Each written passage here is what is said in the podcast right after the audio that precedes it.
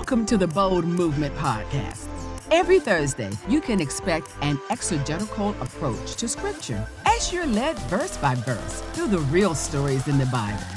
You can find all episodes of the Bold Movement Podcast for free on iTunes and Spotify.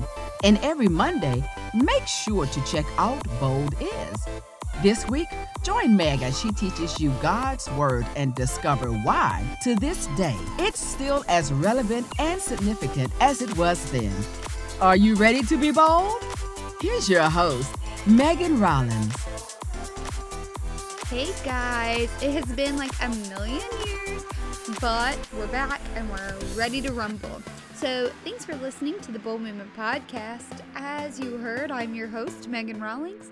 In this episode, we're going to look at Esther chapter 9 and 10. But before we do that, I want to mention to you that we are able to continue podcast episodes like this because of listeners like you who donate to our Patreon. If you like what you hear, would you consider becoming a partner of the Bold Movement?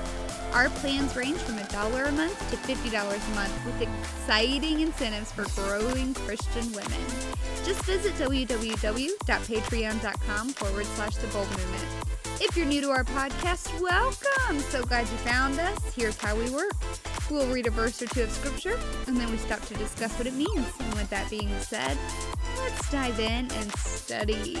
Today we're going to be reading from the English Standard Version, which is commonly referred to as the ESV. Chapter 9, verse 1. Now in the twelfth month, which is the month of Adar, on the thirteenth day of the same, when the king's command and edict were about to be carried out, on the very day when the enemies of the Jews hoped to gain the mastery over them, the reverse occurred. The Jews gained mastery over those who hated them. Now remember, this was the day Haman had planned to kill the Jews, but the roles had then been reversed. Verse 2 The Jews gathered in their cities throughout all the provinces of King Ahasuerus, which is King Xerxes, some of your translations might say, to lay hands on those who sought their harm, and no one could stand against them, for the fear of them had fallen on all peoples.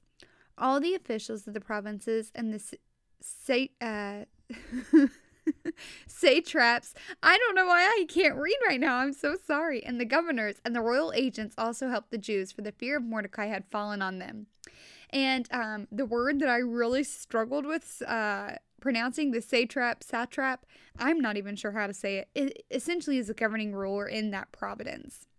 Verse 4 For Mordecai was great in the king's house, and his fame spread throughout all the provinces, for the man Mordecai grew more and more powerful. Mervin Breneman said he had gone through difficult days and he had been in danger of death, and he being Mordecai. But his crisis became in God's providence a stepping stone to greater influence. This fact is repeated often in the lives of God's servants. Verse 5 The Jews struck all their enemies with the sword, killing and destroying them, and did as they pleased to those who hated them.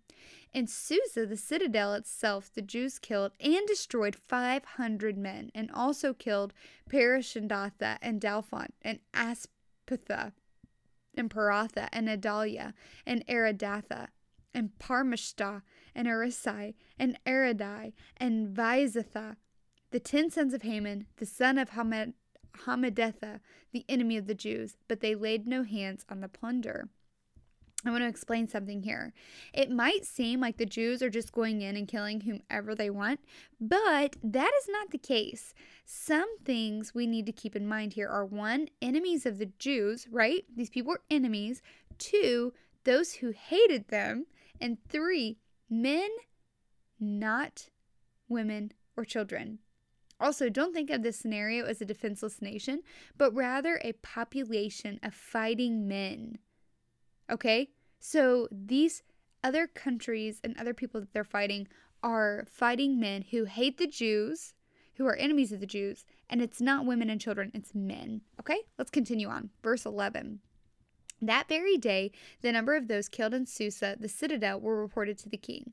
And the king said to Queen Esther, in Susa, the citadel, the Jews have killed and destroyed 500 men, and also the ten sons of Haman. What then have they done in the rest of the king's provinces? Now what is your wish? It shall be granted. And what further is your request? It shall be fulfilled. Okay, according to Baldwin, at the end of the day, the death toll in the royal Acropolis was reported to the king. By any standards, to lose 500 men in one day was appalling. And there is a grim inference in the king's estimate of the total number killed in the rest of the king's provinces. That he should take it all so calmly and go so far as to offer Esther a further attack on his fighting men seems to Bruce Jones to accentuate the humorous element. The effect is almost slapstick. If they have done that well in Susa, think what it me- might be like in the rest of the provinces. He may be right, but the narrator gives no hint of humor in his strictly factual report. The Jews were also citizens of the empire and potential soldiers. The king was subjecting his kingdom to even heavier loss when he permitted Haman's original edict and, perpet- and perpetrated the initial injustice. Do Christian readers and commentators think it would have been better if the Jews had been subject to Haman's plot? Hmm. Verse 3 And Esther said, If it please the king, let the Jews who are in Susa be allowed tomorrow also to do according to this day's edict, and let the ten sons of Haman be hanged on the gallows. So the king commanded this to be done. A decree was issued in Susa, and the ten sons of Haman were hanged. The Jews who were in Susa gathered also on the fourteenth day of the month of Adar and they killed 300 men in Susa, but they laid no hands on the plunder. Esther is not backing down or showing signs of weakness. Love this kind of leadership. It's so bold. See what I did there? Okay, anywho, until this point, the casualties have been from the Acropolis opposed to the city. Obviously, this is where most of the population is. Esther wants another day where resistance there would be taken away. In addition to this, she wants Haman's ten sons publicly shown on gallows. She did this as a way of showing what happens when you mess with God's people. Same concept we see in 1 Samuel 31 8 through 12, 12 with Saul and his sons. Gosh, I love it. Okay, I mean, I don't love that people are dying, but I love that she has so much courage, braveness, and boldness. Verse 16 Now the rest of the Jews who were in the king's provinces also gathered to defend their lives and got relief from their enemies and killed 75,000 of those who hated them, but they laid no hands on the plunder. Notice here that more Jews joined, gathered with them to defend their lives. Also, look here, it says they laid no hand on the plunder. They've said that about three or four times so far. The plunder was the material things left behind after the enemies died. Most of the times, when you overthrow a country or village or whatever, you take their gold, possessions, women, etc. The Jews did not do this, which shows this is not for materialistic gain. Verse 17 This was on the thirteenth day of the month of Adar, and on the fourteenth day they rested, and made that a day of feasting and gladness. But the Jews but the Jews who were in Susa gathered on the thirteenth day and on the fourteenth, and rested on the fifteenth day, making that a day of feasting and gladness. Therefore, the Jews of the village, who live in the rural towns, hold the fourteenth day of the month of Adar as a day for gladness and feasting, as a holiday, and as a day on which they send gifts of food to one another. This is obviously a reason to celebrate, and so they instituted a holiday and celebration by having a feast. Baldwin says the second and third accounts of the institution of Purim are commonly supposed to come from another writer, but quoted in order to complete the the authentication. Wow, say that five times fast of a feast which could not look to the Pentateuch for its definition and meaning. Nevertheless, written documents with royal authority lay behind it. Verse 20 And Mordecai recorded these things and sent letters to all the Jews who were in all the provinces of King Xerxes, both near and far obliging them to keep the 14th day of the month Adar and also the 15th day of the same year by year. 22, verse 22, as the day on which the Jews got relief from their enemies, and as the month that had been turned for them from sorrow into gladness and from mourning into a holiday, that they should make them days of feasting and gladness, days of sending gifts of food to one another and gifts to the poor. This is basically where Mordecai decrees that both the 14th and the 15th of Adar should be observed annually. He also specifies the gift to the poor, as we just read. Verse 23. And these are kind of like we're reading a whole bunch of verses, but they're so self explanatory. You'll see. So the Jews accepted what they had started to do and what Mordecai had written to them. For Haman the Agagite, the son of Hammedatha, the enemy of all the Jews, had plotted against the Jews to destroy them, and had cast pur, that is, cast lots, to crush and to destroy them.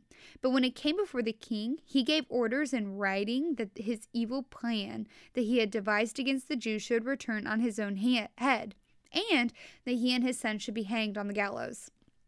Therefore, they call these days Purim after the term Pur. Therefore, because of all that was written in this letter and of what they had faced in this matter and what had happened to them, the Jews firmly obligated themselves and their offspring and all who joined them with that without fail they would keep these two days according to what was written and at the time appointed every year, that these days should be remembered and kept throughout every generation, in every clan, province, and city, and that these days of Purim should never fall into disuse among the Jews, nor should the commemoration of these days cease among their descendants. Guys, that was the longest sentence I've ever read, and I tried to read it as if it was one sentence, so I hope I get a little credit for that. And basically, this is explaining how the feast got its name. Seems like a lot of information to get the name.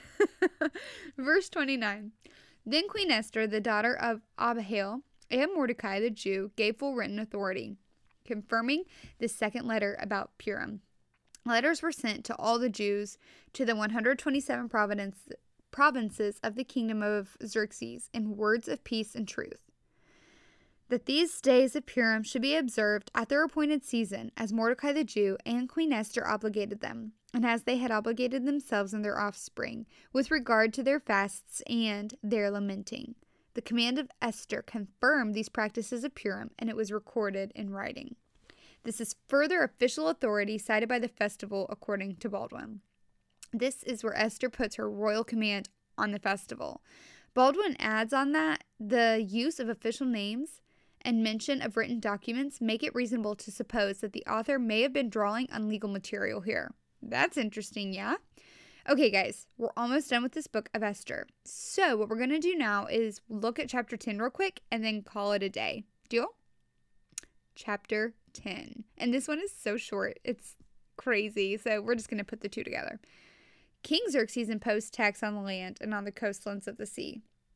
Baldwin says, though distant, these cultured regions were a source of wealth which successive conquerors exploited to the full. Overtaxation was a feature of life in the provinces, whereas according to Olmstead, Persia itself had long since ceased to pay taxes.